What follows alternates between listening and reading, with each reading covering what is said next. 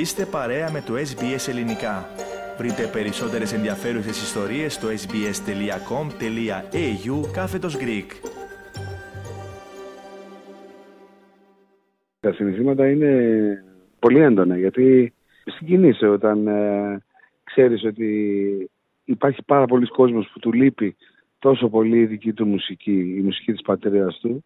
Εγώ πάντα όταν ε, παίζω στον απόδημο ελληνισμό γίνοντας λέω Γεια σου πατρίδα μου, γεια σου Ελλαδάρα μου. Αυτός είναι ο χαιρετισμός γιατί και για μένα είναι συγκινητικό το να βρίσκομαι εκτός Ελλάδας και να συναντάω Έλληνες τόσο διψασμένους για τη μουσική, για την πατρίδα τους. Έλληνες που ακόμα μπορεί να μην ξέρουν και ποιος είναι, γιατί η νεολαία, τα νέα παιδιά δεν ξέρουν, έχουν αφομοιώσει περισσότερο την ξένη μουσική από την ελληνική, αλλά έρχονται παρέα, ας πούμε, με τους γονείς τους κτλ. ή επειδή ήθιστε να πηγαίνουν σε ελληνικά events και βλέπεις τη συμμετοχή του κόσμου σαν να σε ξέρει χρόνια, σαν να, σε ξέρει, σαν να ξέρει τα τραγούδια στα οποία, OK, okay, τα έχει ακούσει κάπου, αλλά ε, μπορεί και να μην ε, έχει, τα έχει κάνει adapt που λένε. Αλλά συμμετέχει τόσο ζωντανά και με τέτοια αγάπη που τα συναισθήματά σου είναι τόσο έντονα. Πολλές φορές δεν μπορώ να συγκρατήσω τα δάκρυά μου την ώρα που τραγουδάω. Και είναι δάκρυα χαράς. Αυτή δεν είναι η πρώτη φορά που επισκέπτεστε την Αυστραλία.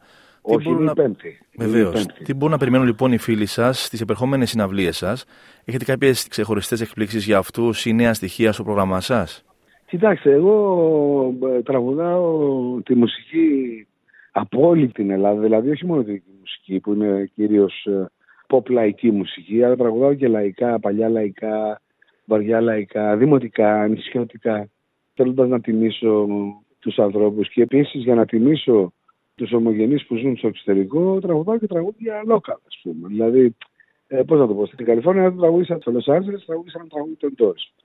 Εδώ τραγούδισα ένα τραγούδι των ε, Men at Work και ένα τραγούδι των ACDC. Και ο κόσμος εκπλήσεται πολύ ευχάριστα και ε, το απολαμβάνει. Και νομίζω ότι στο τέλος δικαιώνονται για το ότι επέλεξαν να έρθουν να με ακούσουν. Πώς διαφέρει η ατμόσφαιρα και η ανταπόκριση του κοινού στην Αυστραλία σε σύγκριση με άλλες χώρες που έχετε επισκεφτεί στο παρελθόν.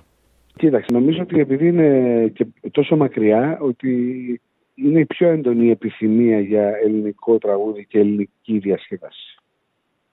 Θα λέγατε ότι υπάρχει διαφορά μεταξύ των συναυλιών στο εξωτερικό σε σχέση με εκείνες που γίνονται στην Ελλάδα για εσάς ως καλλιτέχνη; Εντάξει, η διαφορά δεν είναι μεγάλη όσο αφορά την απήχηση, αλλά η αντίδραση είναι διαφορετική. Γιατί όσο πιο πολύ έχεις χορτάσει, τόσο πιο normal σου φαίνονται όλα. Όσο δεν είσαι χορτασμένος, τα απολαμβάνεις με ένα extra appetite, ας πούμε. Πώς προετοιμάζει τώρα προσωπικά ο Χρήστος Δάντης για μια περιοδία στο εξωτερικό, ιδιαίτερα όταν πρόκειται για ένα ταξίδι σε μια χώρα που βρίσκεται τόσο πολύ μακριά από την Ελλάδα; Πώς προετοιμάζομαι; Ποτέ δεν είσαι προετοιμασμένος κατάλληλα. Ποτέ. Γιατί πάντα έχω το άγχος να παρουσιάσω αυτό που πρέπει για τον κάθε τόπο στον οποίο εμφανίζομαι. Αυτό μου συμβαίνει και στις ε, συναυλίες μου μέσα στην Ελλάδα. Ποτέ, το προηγούμενο βράδυ σχεδόν δεν κοιμάμαι, γιατί κάνω αναδρομή και απολογισμό και λέω τα έχω ετοιμάσει όλα αυτά που πρέπει. Τα τραγούδια είναι έτοιμα, αυτά που πρέπει να ακουστούν. Υπάρχει ενδεχόμενο, ας πούμε, αν μου ζητήσουν κάτι άλλο να το έχω μαζί. Ποτέ δεν είμαι προετοιμασμένος κατάλληλα. Ποτέ δεν, δεν νιώθω προετοιμασμένο κατάλληλα.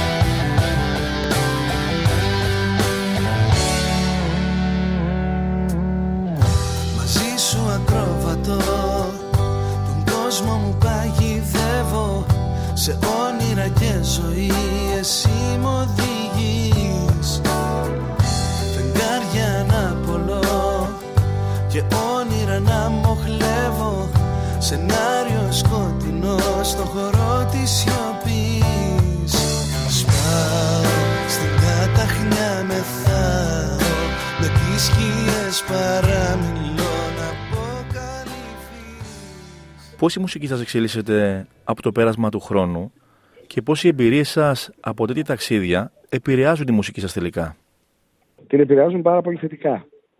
γιατί εκεί κάνεις ένα τεστ στον κόσμο για το τι θέλει να ακούσει περισσότερο και εκεί διαμορφώνεται ακόμα και το επόμενο single που μπορείς να κάνεις. Δηλαδή εγώ π.χ. ας πούμε τώρα είδα στην περιοδία μου αυτή και στην Αμερική και στην Αυστραλία ότι αυτά τα, τα ροκ δημοτικά που τραγουδάω είχαν την περισσότερη πέραση. Αυτό μπορεί να επηρεάσει τη σκέψη μου και το επόμενο μου single να είναι κάτι αντίστοιχο. Επίσης, η πορεία μου στη μουσική έχει διαμορφωθεί μέσα και έχει αλλάξει μέσα στα χρόνια γιατί ξεκίνησα από ένας light pop καλλιτέχνης τραγουδώντας ελαφρά pop τραγούδια πέρασα στο λαϊκό, μετά στο rock, μετά ξανά στο λαϊκό και όσο πάω το μέσα μου επιζητάει περισσότερο το λαϊκό το λαϊκό τραγούδι γιατί αυτό νιώθω ότι με εκφράζει όσο μεγαλώνω.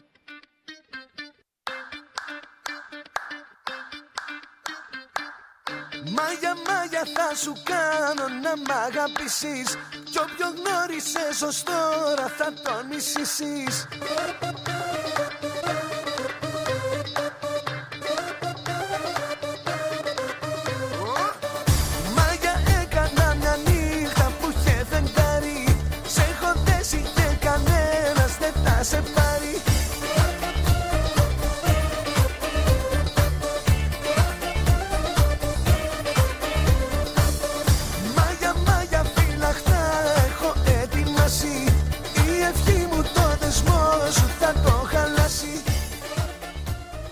Θα ήταν λάθος μου να έχω σε αυτή τη συνομιλία τον Χρήστο Δάντη και να μην το ρωτήσω για τη μεγαλύτερη επιτυχία της Ελλάδας στη Eurovision, μιας και πλησιάζουμε και σε ημέρες Eurovision, η οποία μουσικά έφερε τη δική σας υπογραφή. Και μουσικά Ναι. και σε στίχους, μάλλον. Μιλάω βεβαίω για το number one της Ελένας Παπαρίζου. Μπορεί λοιπόν η Ελλάδα, κύριε Δάντη, να επαναλάβει μια τέτοια επιτυχία; Ε, το εύχομαι, φυσικά μπορεί. Εννοείται. Τίποτα δεν συμβαίνει για μία φορά. Και το εύχομαι μέσα από, τη- από την καρδιά μου. Θεωρώ πως υπήρξαν αντίστοιχες συμμετοχές ελληνικές οι οποίες άξιζαν καλύτερης θέσης από αυτές που τελικά εισέπραξαν. Πιστεύω ότι, ότι θα ξανασυμβεί.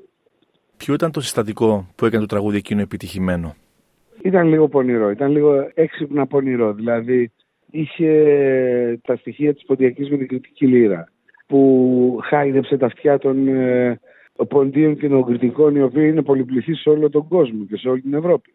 Είχε λίγο, πώς να το πω, λίγο τετριμένη, καθομιλουμένη αγγλική μέσα, δηλαδή με κάποιες λέξεις οι οποίες είναι έβυχες αλλά και λίγο πιο φθηνές γιατί είχα να απευθυνθώ σε ανθρώπους, σε Σλάβους περισσότερο, γιατί τα περισσότερα είναι ευρωπαϊκά κράτη που ψηφίζουν και έπρεπε να είναι πολύ εύκολες οι λέξεις. Εκεί λοιπόν ε, υπήρχε και το δικό μου input, βρήκα κάποιες λέξεις έτσι όμορφες και λίγο φτωχές ας το πούμε, ώστε να μπορούν να τις καταλάβουν για να τις αντιληφθούν όλοι. Φυσικά η παρουσία της Έλληνας Παπαρίζου και φωνητικά και αισθητικά και από άποψη performance αλλά και η χορογραφία όλη, το στήσιμο ήταν αυτά που βοήθησαν. Δηλαδή θεωρώ ότι αυτή η νίκη πρέπει να διαχωριστεί στα τρία. Δια του τρία. Δηλαδή να αναγνωριστεί η προσφορά της Έλληνας Παπαρίζου, η προσφορά του Φωκά Ευαγγελινού που το έστησε και κάτω από την δική μας που το γράψαμε. Ο Χρήστος Δάντης θα ξαναπήγαινε στη Eurovision. Ε, κοιτάξτε, νομίζω ότι όταν έχεις κερδίσει την πρώτη θέση, ε, το μόνο καλύτερο που μπορείς να κάνεις είναι να συμμετέχεις εσύ ίδιο σαν τραγουδιστής. Το δοκίμασα με τον νόμο Μαντώνα, δεν κάθισε, δεν πρόκειται να το ξανακάνω, όχι. Κλείνοντας, εάν η ζωή του Χρήστου Δάντη ήταν ένα στίχος από ένα τραγούδι, είτε δικό του, είτε κάποιο άλλο τραγουδιστή, ποιος ήταν αυτός; Ε, το παλιό μου παλιό το χαρίζω σε σένα να προσέχεις μικρή μου γιατί μοιάζει σε μένα.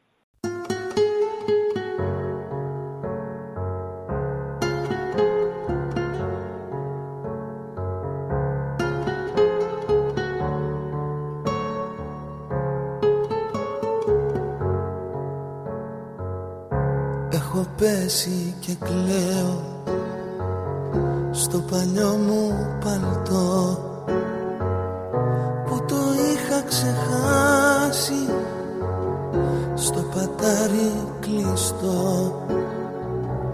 Μες στις τσέπες του είχε ψυχουλάκια από σνακ. Και στη φόδρα του θέση για το δρόμο κονιάκ τόσες κρύες στιγμές. Στην καρδιά μου ζεστές μέσα στο σινεμά. Και στους δρόμους μετά μου έμαθε τα ταξίδια. Να λυτεύω εμψυχρό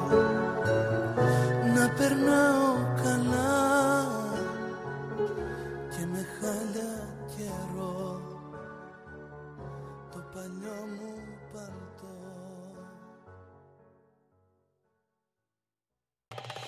Κάντε like, μοιραστείτε, σχολιάστε, ακολουθήστε μας στο Facebook στο SBS Greek.